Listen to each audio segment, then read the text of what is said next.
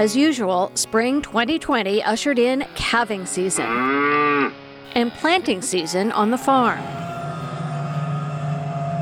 But this year, spring also brought a shutdown due to the effects of the COVID 19 pandemic. Businesses closed their doors, leading to rising unemployment, especially in America's biggest cities. But the economic effects of the pandemic are also hitting rural areas and agriculture. What's ahead for farmers, ranchers, and rural communities? That's what we asked Brad Lubben, Extension Policy Specialist in the Department of Agricultural Economics at the University of Nebraska Lincoln. This is Faculty 101 Five Things About the Challenges Facing Agriculture.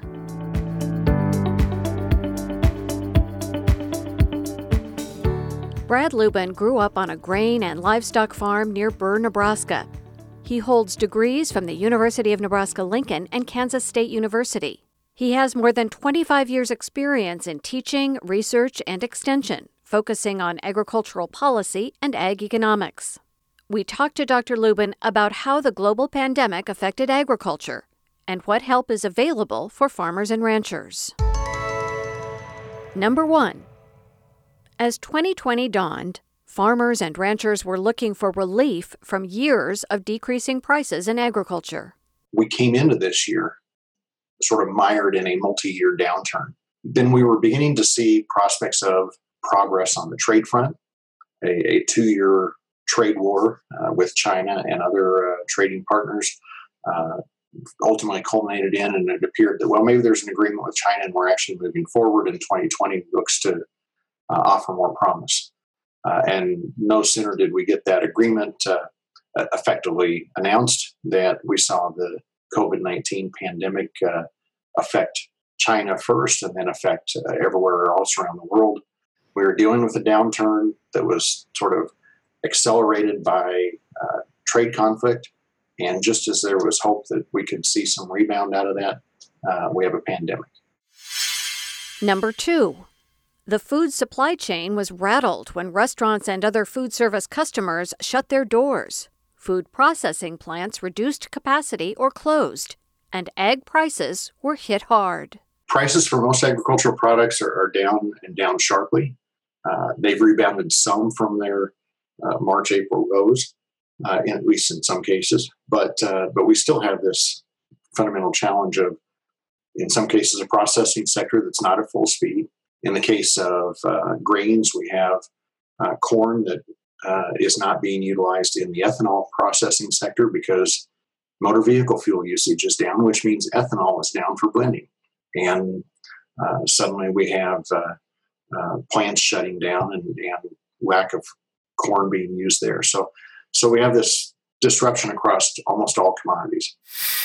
Number three, Support for farmers and ranchers is available through a variety of federal programs, including the Coronavirus Food Assistance Program. This Coronavirus Food Assistance Program provides uh, upwards of about $16 billion across the country uh, in payments to producers to help offset crop and livestock losses. Uh, but we also have producers that started this year with um, production decisions and crop insurance decisions and with the drop in market prices that we've seen, some of those crop insurance policies also will begin to kick in to limit further losses. Uh, and we have farm programs that producers were signing up for this winter under the new 2018 Farm Bill. Uh, and based on how they signed up for those programs, they have price or revenue protection as well below uh, trigger levels. Number four, Federal assistance won't solve all the problems facing agriculture, but it could help farmers and ranchers weather the storm. Fundamentally, amidst all those uncertainties, it's it's possible to sort of get lost and say, "Look, there's no chance for anything," and and we're going to uh, continue to be stuck in this. We can also look and say, "Yes, but we have to figure out how to manage through it so that we are positioned when opportunities reemerge." And that doesn't mean that we're going to find all kinds of profitable choices today uh, it does mean that we need to figure out how to manage for today so that we're ready when those opportunities exist. And number five, If and when the nation is able to put COVID 19 behind it, there could be permanent changes ahead. Every upheaval, every challenge sort of thrusts new changes that were coming but not quite fully adopted.